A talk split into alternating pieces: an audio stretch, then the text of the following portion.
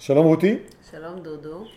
אנחנו בתוכנית של דעת מדבר ואנחנו נמצאים במועצה מקומית רמת נגב שהיא נמצאת אה, קרוב לצומת טללים ואנחנו פוגשים היום את נאוה, היי נאוה. היי, שלום. נאוה אדריכלית, אדריכלית מדברית, ואני רוצה לשאול אותך שאלה ראשונה, למה יש אדריכלות ואדריכלות מדברית?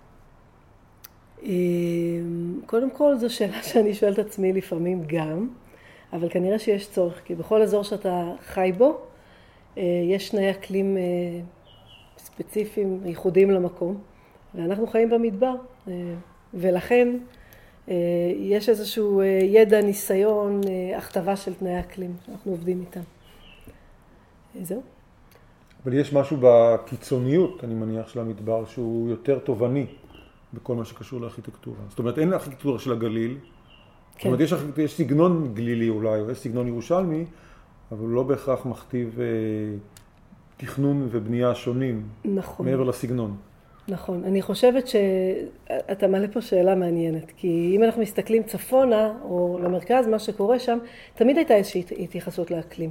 אם זה בחומרי, או בכלל, לאקולוגיה באופן כללי, אם אנחנו מסתכלים על חומרי הבנייה, אה, אנשים בנו באופן היסטורי ממה שהיה להם זמין וקרוב, אה, אבל אנחנו, אם אנחנו מסתכלים על מה שקרה בנגב, אז מצד אחד יש לנו אולי חומרים שהם מקומיים, אבל מצד שני, הסגנון שהתפתח פה בנגב, והתפתח פה סגנון, הוא מאוד פשוט, אה, והוא באמת נותן איזשהו מענה למה שקורה מסביב. זאת אומרת, למשל, לא גגות רעפים, אלא גגות שטוחים. כי גגות רעפים הם גגות שמצד אחד מותאמים לתנאי שלג, שזה לא בדיוק המקרה שלנו, ומצד שני הרבה יותר קל לנו לבודד, אה, אני מדברת על בידוד, לא על איטום, לבודד אה, אה, גג שטוח, מאשר לקחת גג משופט, תמיד לכם את המשולש הזה, שיש בו חלל כלוא שמתחמם, ואז הוא בעצם מעמיס חום על המבנה. ואיך הגעת לעסוק בזה? זאת אומרת, איך התגלגלת דווקא לתחום הזה שקשור למדבר? אה, כמו הרבה דברים לגמרי במקרה, אבל כנראה שלא במקרה. אה, עשיתי את התואר השני שלי בסקוטלנד, אה, כן, ברוברט גורדון יוניברסיטי, והייתה שם מגמה שהתמחתה בבנייה ירוקה. עכשיו, אני מדברת איתכם על... אני הייתי בפאב בסקוטלנד כששמענו על הרצח של רבין, זאת אומרת, זה לא היה אתמול. ותוך כדי הלימודים שם, הרגע המכונן, הרי תמיד יש לנו איזה רגע מכונן, אז היה איזשהו, אה, היה לנו ראיון אה, בשביל להיות אה, חלק מה-RIBA, ה-Royal Institute of British Architects, ירדנו ללונד, ללונדון, ישבו ככה פאנל של אנשים שדיברו באנגלית בריטית, שבקושי הבנתי כי התרגלתי לסקוטית, אבל זה לא העניין, והם שאלו אותי בין השאר על איזשהו פרויקט שהגשתי, שתוכנן בארץ, אצלכם בישראל מאוד חם, אה, איך, אתם, אה, איך, את, איך את מחממת את ה... איך את מקררת, סליחה, את המבנה שתכננת? ואנחנו היינו חמישה ישראלים שהגיעו באותו יום, ונשאלנו את השאלה הזו, אה, וכולנו ענינו אחר כבוד, מזגן. כי זה מה שידענו. ואז הם אמרו לנו, אוקיי, קחו בבקשה את הפרויקטים שלכם, יש לכם כך וכך זמן לתת לנו פתרון אחר, שאיננו כולל מזגן. ולי אז נפל האסימון, ככה פתאום אמרתי, יש כאן הרבה יותר. וזו הייתה הכניסה שלי לעולם הזה, זאת אומרת, אה, ואז התחלתי אה, להתעניין ולראות חומרים, ובאמת, אה, הנושא הזה של בנייה ירוקה מאוד רחב, הרי הוא, הוא, הוא כולל אה, מענה גם לכיווני אוויר וגם לאקלים וגם לבידוד וגם לחומרים כדי שאנחנו נשתמש במה שיש לנו מקומי ולא נשנע וזה מגיע לחומרי גמר אם אנחנו מדברים אה, וזה יכול גם להגיע לכמה קיבל הפועל שייצר את המוצר שאני אה, עכשיו באה ומיישמת בבית. בקיצור, זו, זה מבחינתי זה היה השלב ואחר כך המשכתי באמת את התואר השני שלי כבר התמקדתי בו בבנייה ירוקה. אה, זו, זו הייתה הכניסה שלי, וכמובן שכעבור כמה חודשים הגענו וכבר בחרתי לאיזושהי אכסניית אה, נוער לתכנון באיזה גלן קלי אני חושבת, היה שם נחל ליד והשתמשנו במשאבים של רוח ובעצם ככה לקחתי ובחומרי בנייה מקומיים. אה, זו הייתה, זה היה שער הכניסה, באמת שער טוב. ומה מה את יכולה לספר לנו? אולי, אני חושב שהרבה אנשים שהם, אפילו באזור הזה, למעשה, ה... אני, חושב, אני חושש, כן. מתוך אה, מישהו שגם בנה בת, בית פה, כן. ועסק בשאלות האלה, יש הרבה חוסר אה, ידע או מידע מספיק כדי להבין מה זה בנייה מדברית, מה זה דורש, קודם כל בחשיבה התכנונית, כן. ואחרי החשיבה התכנונית, כי ברגע שאתה גומר לתכנן אתה נכנס לשלב הבינוי ואז יש את הבלוקים ואנשים לא נמצאים תמיד במקום הזה של להבין באמת במה להשתמש. כן. אה, אז אולי תתני לנו קצת אה, קווים לחשיבה, להבנה של העולם הזה. זה מתחיל מבחינתי בשלב עוד מוקדם מזה שדיברת עליו, זה מתחיל בתכנון של השכונה או המקום שבו אה, ייבנה המגרש. תכנון עירוני, לא דווקא תכנון. אנחנו מדברים בדיוק על התכנון של התב"ע שלוקחת בחשבון שכל יחידה, אני מדברת כרגע על מגורים, בסדר? שכל יחידת דיור תהנה מזכויות שמש ותקבל את הרוח ובאמת תקבל את מה שיש למדבר להציע. משהו שלא אמרנו ובאמת אולי חשוב לומר, אחד היתרונות שלנו כשאנחנו מסתכלים על מדבר זה, זה באמת הבדלי הטמפרטורות המאוד משמעותיים בין היום ללילה, שאנחנו בתכנון הביו-אקלימי מנצלים אותם. אה, כי אני יודעת שלמשל, תראו איזה יום חורף אה, יפה ונהדר, כשיש לי אה, מבנה, אני, אני, אני חוזרת רגע לשלב התכנון ואז אני אחזור לשם, אבל יש לנו מבנה שיש לו אה, מפנה דרומי גדול, רחב ומזוגג, אה, שיודע אה, לקבל את השמש, אה, ובאמת אנחנו, אה, והשמש הזאת היא אה, יודעת גם להיאגר בקירות וברצפה שיש להם מסה טרמית, אז אחר כך הוא באמת יודע לשחרר את, ה, את, את החום הזה כאשר הטמפרטורה יורדת בלילה ונהיה באמת קר. אז, אה, אז כשאני מסתכלת על כל, ה, על כל המערך הזה של אה, מה זה מדבר, מדבר יש לו משרד טמפרטורות מאוד גבוה ומעט מאוד משקעים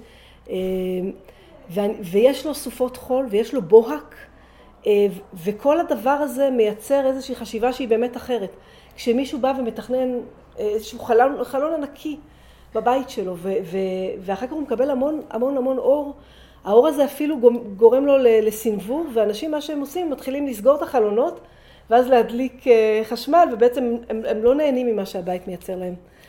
אה, אז, אז, אז המדבר מייצר איזה שהם תנאים, אנחנו כמתכננים אה, קודם כל ניגשים למגרש שיש לו הכתבות מסוימות, ואת ההכתבות האלה מתכנן, מתכנן הערים, מתכנן השכונה, צריך לקחת בחשבון כשהוא מתכנן.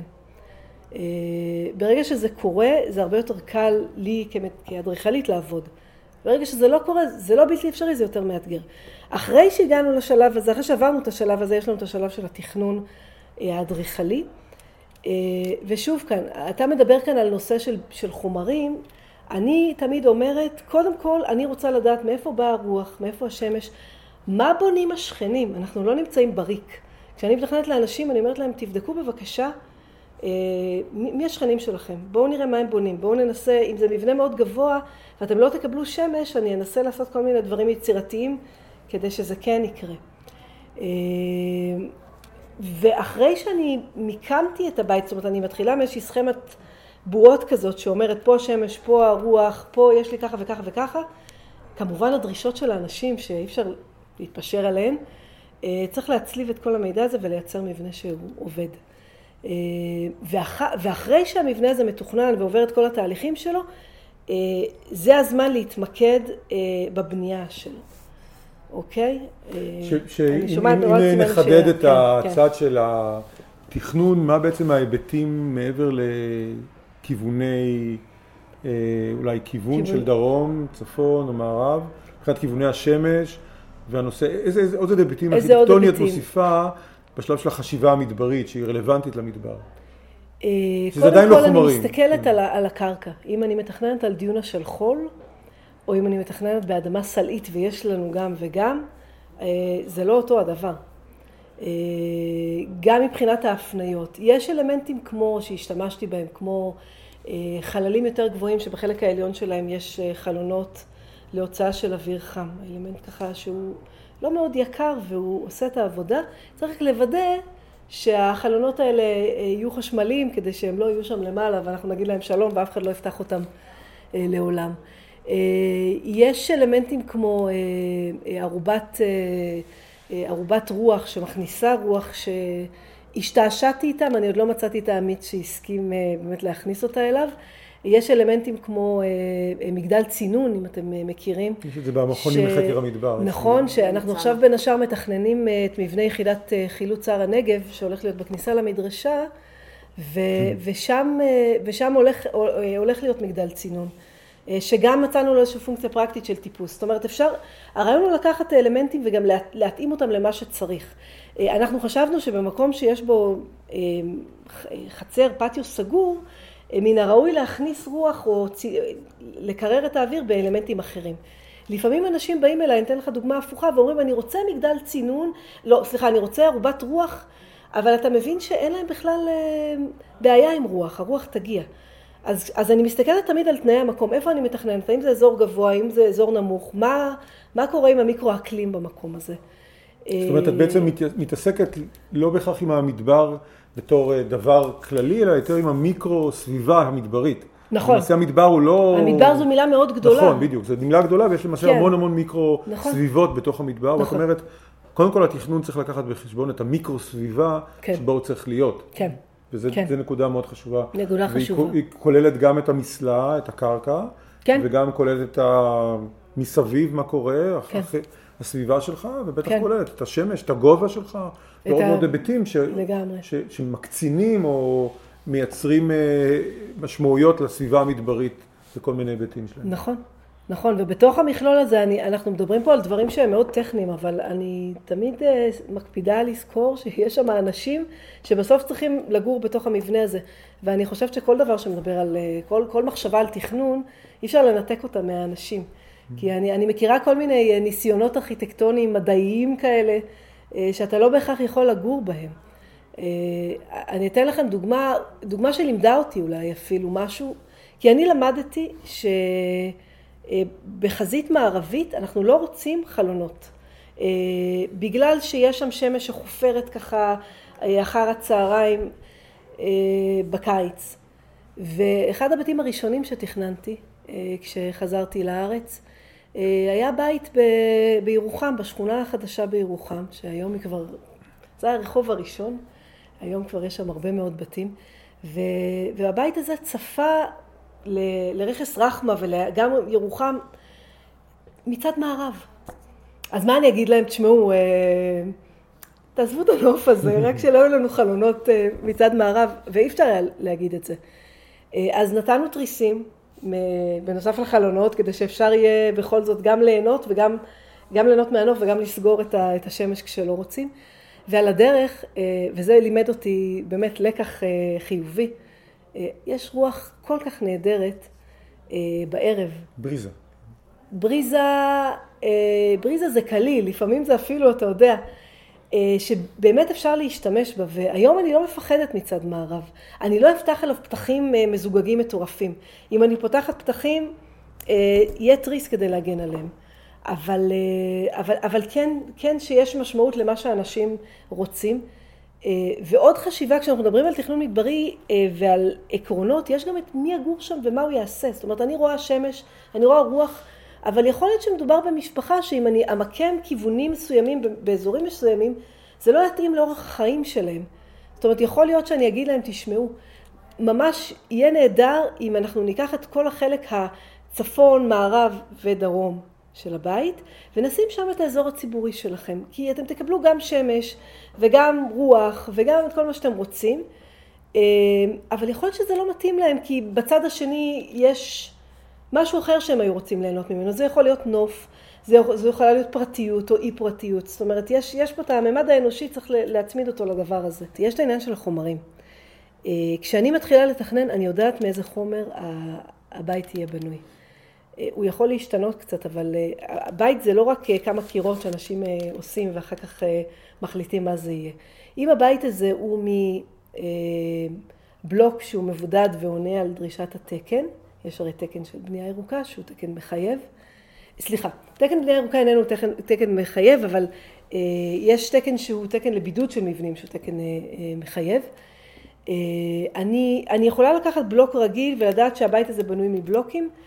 אה, אני יכולה גם לדעת שזה יהיה קיר אדמה או קיר מקש.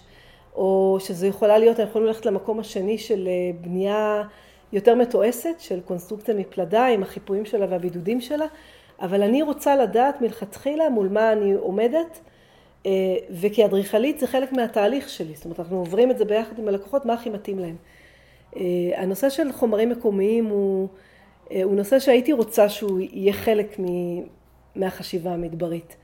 אדם שבונה בעץ, את הבית שלו צריך כל הזמן לתחזק. מתה על עץ, חומר נפלא. אבל לך כל שנה תעשה את העבודה הזאת. יש אבן מקומית שאפשר לעבוד איתה, צריך לבודד. אדמה מאוד מתאימה לנו, יש לנו הרבה חרסית בנגב. וכמובן יש את הבנייה הקונבנציונלית שאני בכלל לא שוללת אותה והבנייה האלטרנטיבית לא מתאימה לכל אחד. זאת אומרת, הנושא הזה של לבודד הוא חשוב. אבל כשאנחנו מדברים על חומרים, על מה בעצם הדברים החשובים שצריך לקחת אותם בחשבון, שמשתמשים בחומר באזור מדברי? אוקיי, הוא צריך להיות מבודד בהתאם לתקן, לאזור שבו הוא נמצא. הנגב הוא נרחב ולכן יש לנו, חלק מהנגב נכלל במה שנקרא אזור אקלים ב' וחלק באזור אקלים ג'. אתן לכם דוגמה, באר שבע היא אזור אקלים ב', אבל ירוחם, שדה בוקר, מצפה רמון הם אזור אקלים ג'. מדובר פה על אזורי הר וכדומה. יכולים להיות גם אזורי אקלים גבוהים במקומות אחרים בארץ, ככה רק שנבין, אבל התקן בא ואומר, באזור הזה והזה יש לבודד ברמה כזו וכזו את המבנה. אז אני צריכה קודם כל שהחתך של הקיר יענה על הדרישות של התקן, ואני כמובן גם רוצה לבודד את הגג, כי אנחנו יודעים שהשמש, אם אנחנו מסתכלים עליה בקיץ, איפה יושבת הכי הרבה? היא יושבת כאן, היא יושבת למעלה, כי הרי היא גבוהה בשמיים, אנחנו מכירים את העקרונות, והיא נמצאת, נמצאת על הגג. היה לי מקרה של לקוחות שבאו ואמרו לפני ביצוע, אין לנו כסף גם לבידוד כזה, גם, גם לבודד הקירות, וגם, או גם לבלוקים מבודדים, הם אז היו אומרים לבנות עם פומיס או איטונג, אני לא זוכרת, וגם לבודד את הגג. והם אמרו לי, זה היה קצת כמו משפט שלמה כזה, זאת אומרת, אז מה, אז, אז מה אני אומרת להם? ובסופו של דבר בחרנו, בחרנו בגג, כדי לתת להם את המענה הזה, זאת אומרת, להגיד לכם שהוא אופטימלי, להגיד לכם שהייתי שלמה איתו לגמרי, לא, כי צריך גם וגם. אבל היה נראה לי יותר נכון לבודד דווקא, לקחת בלוק שיש לו בידוד אבל הוא סביר ולא מעולה, ולבודד את הגג גם כדי שהם יוכלו לעמוד בעלויות. מה אני רוצה עוד, מה אני מחפשת עוד כשאני מדברת על, על מדבר ועל חומרים? אני, מעבר לבידוד, לי חשוב שהחומר יהיה מקומי, אם הוא יכול להיות.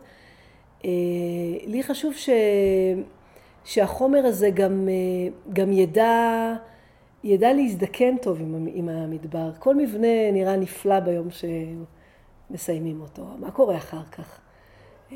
יש... הייתה איזושהי מחשבה פעם, בזמנו חשבתי לעשות דוקטורט על decaying of buildings, מה, מה קורה ל... אני עוד מחכה, יבוא היום גם על דוקטורט, אבל מה קורה למבנה, כולם נראים סבבה ברגע שסיימנו, מה, מה קורה אחרי שנה? ואז השאלה זה האם החומר, הטיח הנפלא הזה שהיה טיח אדמה, כל כמה זמן צריך לתחזק אותו, והאם יש עכברים בחבילות קש, אין, דרך אגב, אם אתה רותם אותם טוב לא צריכה להיות בעיה. אז, אז, אז זה, זה נקודות שעוד פעם, אני מעלה שאלות וצריך לפתור את זה פר מקום ופר סיטואציה. בידוד, זיגוג כפול של חלונות. זיגוג כפול משמע לא, זכור, לא הזכוכיות הצמודות האלה שנקראות טריפלקס, אלא ממש זכוכית בידודית. רצוי שיש לה ככה רווח משמעותי במרכז. לפעמים ממלאים את זה גם בגז ארגון. חשוב לי לבודד חגורות. בטון. מה זה חגורות בטון? מרחבים מוגנים בחלק החיצוני שלהם, עמודים, זאת אומרת כל אלמנט שבא במגע עם הקרקע, במקר, בהרבה מקרים אנחנו נבודד גם את, ה, את, ה, את הרצפה, לא, לא בכל המקרים אבל לא בהרבה מקרים. באמת את החיבור הזה בין, בין בית לקרקע. שאם אנחנו ניקח את כל מה שאמרנו כרגע ונעביר את זה לצפון הארץ או לירושלים, כן. אז היית מתנהגת אחרת. אני מתנהגת אחרת. אני לא כל כך אוהבת לתכנן מחוץ לגבולות הנגב, ואני מרגישה שזה כמו, ה... אתם מכירים את הגבינה הזאת מסיני, שהיא נורא נורא טעימה בסיני, ואז אתה מוציא אותה והיא כבר לא טעימה יותר? אז אני מרגישה שכשאני עוברת לאזורים אחרים זה... פחות, אבל, אבל תכננתי, תכננתי בצפון הארץ, תכננתי ברמת הגולן בית מחבילות קש, תכננתי בית קונבנציונלי באזור נהריה, וכל ההתנהלות הייתה לגמרי אחרת, יותר לך שם, אנחנו, לא אמרתי, אבל אצלנו מאוד יבש כמובן.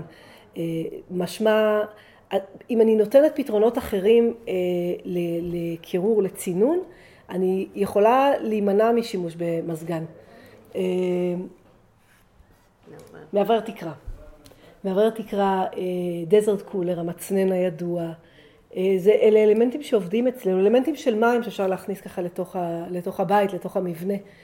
זה עובד וזה לא יעבוד, ב, זה לא יעבוד באזור המרכז. אני, אני זוכרת שההורים שלי הגיעו, כשקנינו דזרט קולר מתישהו בבאר מילכה, ההורים שלי הגיעו ואבא שלי נורא התלהב, הוא אמר, גם, גם אני רוצה כזה. אמרתי לו, אתה יכול לרצות, אבל זה לא יעבוד, כי הם גרים בתל מונד ושם לך, אז זה לא יעבוד. אז יש לנו, יש לנו יתרון מאוד גדול, שלצערי הולך ומשתנה, אבל עדיין באזורים, בואו ניקח את שדה בוקר, מצפה ודרומה, עדיין מאוד יבש שם, ואפשר לנצל את זה. אז לא צריך מזגן. זאת אומרת, אם אני מחזיר אותך לשאלה ששאלו אותך בלונדון, שהגעת כן. לחבר הזה, אז יש לך היום כבר הרבה מאוד תשובות, זאת אומרת לא תשובה אחת. היום יש לי הרבה מאוד תשובות, כן, כן, כן. איך כן. בעצם להקים בית במדבר בלי מזגן? לגמרי, אני יכולה לומר לך שהרבה מאוד לקוחות שלי, אנחנו סוגרים בדרך כלל על הכנה למזגנים בחדרים, כי הם לא לגמרי מאמינים שאפשר, ועל מזגן מפוצל אחד באזור המרכזי של הבית, ו... וזהו, זאת אומרת שבימים קיצוניים, כי אנחנו לא יודעים לעבוד עם מצבי קיצון. ופה גם הבעיה שלנו, כי ימי הקיצון הולכים ו... ומתגברים, מתרחבים, ו... ופה עדיין. זה השפעה של השינוי האקלים שאנחנו כן, כן, כן, כן, זאת אומרת שדברים ש... שתכננתי היום, היום אני מסתכלת עליהם קצת אחרת מאשר באמת ב-20 שנה האחרונות זה עבד ממש טוב. ואין לי עדיין מענה, אני, אני עדיין אומרת לבודד, הבית הוא סוג של קופסה, המבנה הוא סוג של קופסה בתפיסה הביו-אקלימית.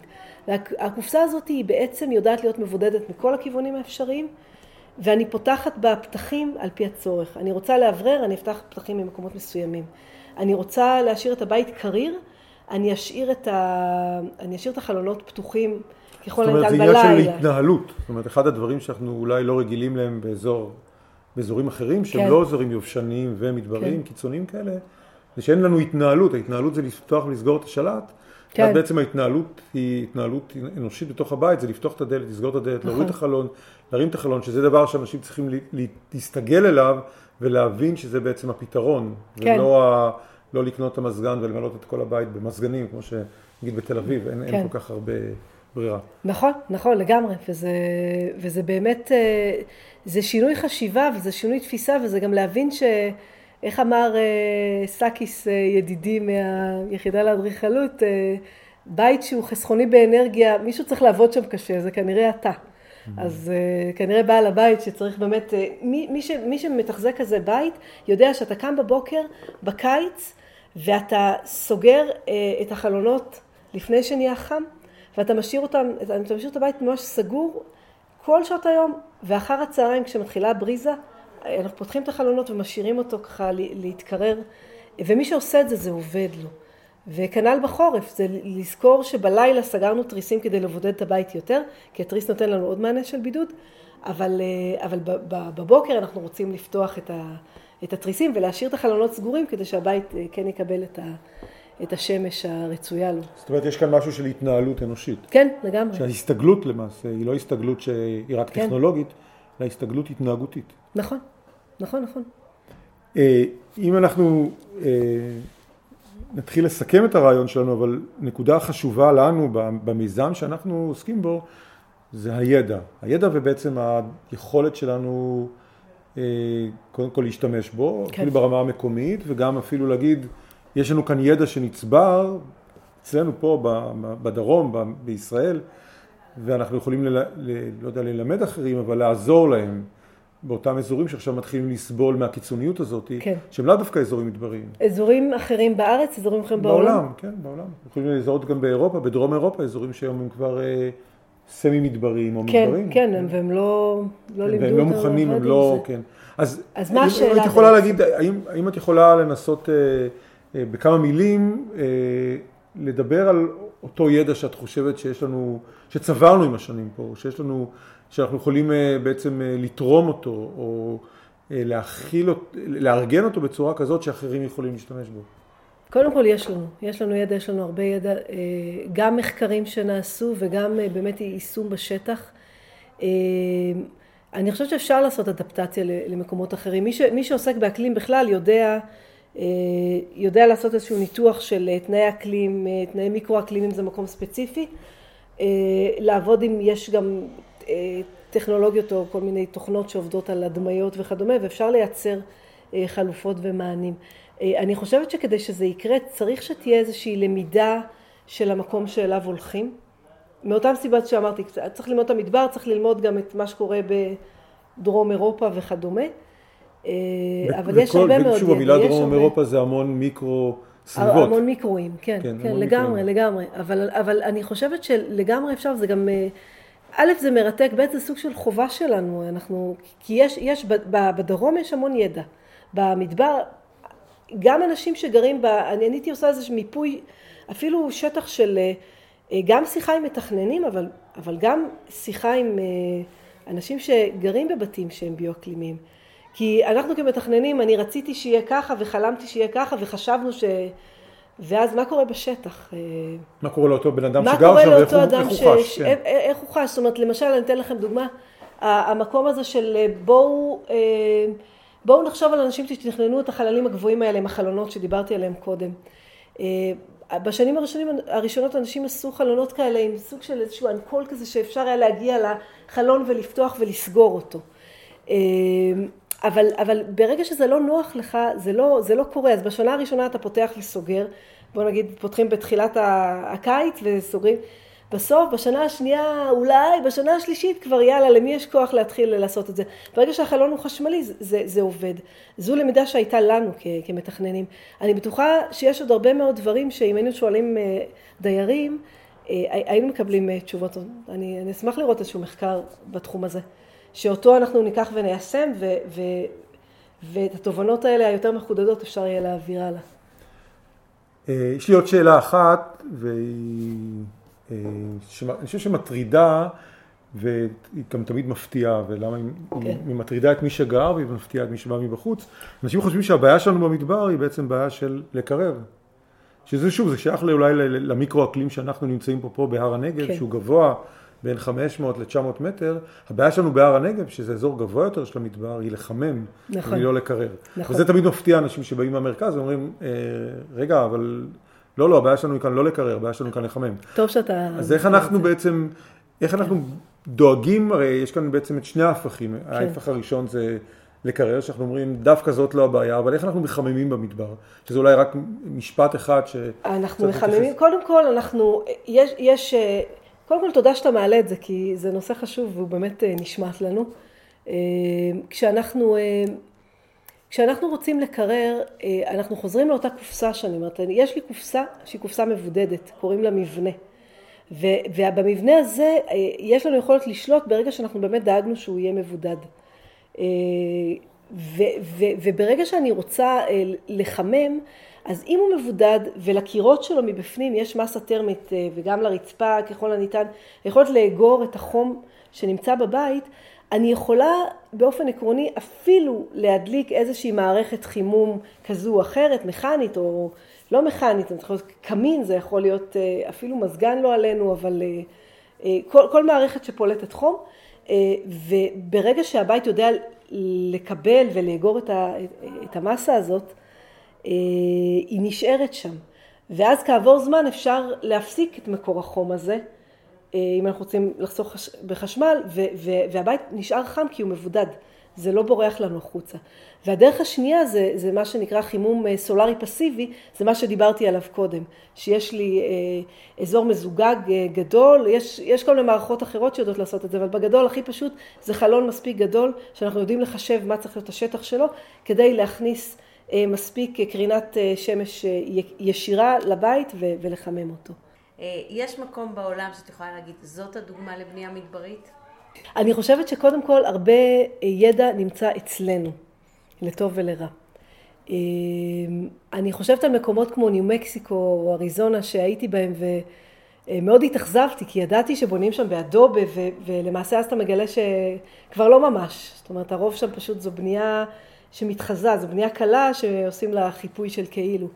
אני הייתי מסתכלת על, על אדריכלות ורנקולרית, מה שנקרא, על, על, על מקומות של באמת ילידים, על, על הדברים שאפילו אני לפעמים סטודנטים בדואים אה, מדברת על זה, מקומות שאפילו הבדואים שלנו שכחו, הילידים של כל מקום. בואו נזכר אצל הבדואי באוהל אה, שהכיוון הפתח היה למזרח כדי לקבל כך וכך. אה, אני חושבת שלשם אני הייתי הולכת מבחינת הידע. אני חשבתי על הרי האטלס במרוקו. בבקשה, אז אותו סיים סיים, כן, למרוקו זה ברשימה, עוד לא הגעתי, אבל... וגם שם, את יודעת, אני לא יודעת מה קורה במרוקו היום, אין ספק שיש להם בנייה קדומה שאנחנו יכולים אה, ללמוד ממנה, אבל גם כן, לא תמיד, לפעמים בגלל שאלה היו קירות נושאים, קירות שנשאו את הגג, המפתחים של החלונות היו מאוד קטנים, כך ששוב, אה, יכול להיות שזה עבד בתנאים של חום, אבל זה לאו דווקא הכניס אור טבעי וזה לאו דווקא אה, עזר לנו לחמם את המבנה. טוב, תודה רבה, היה ממש מעניין לדבר איתך. אה, אז אנחנו נסכם את התוכנית הזאת, ומי שרוצה להאזין לה, אנחנו מעלים את הפודקאסט שלנו גם לאתר שלנו, מדבר.org, וגם אפשר למצוא אותנו ב iTunes וב Spotify. אז תודה רבה. תודה לכם. תודה.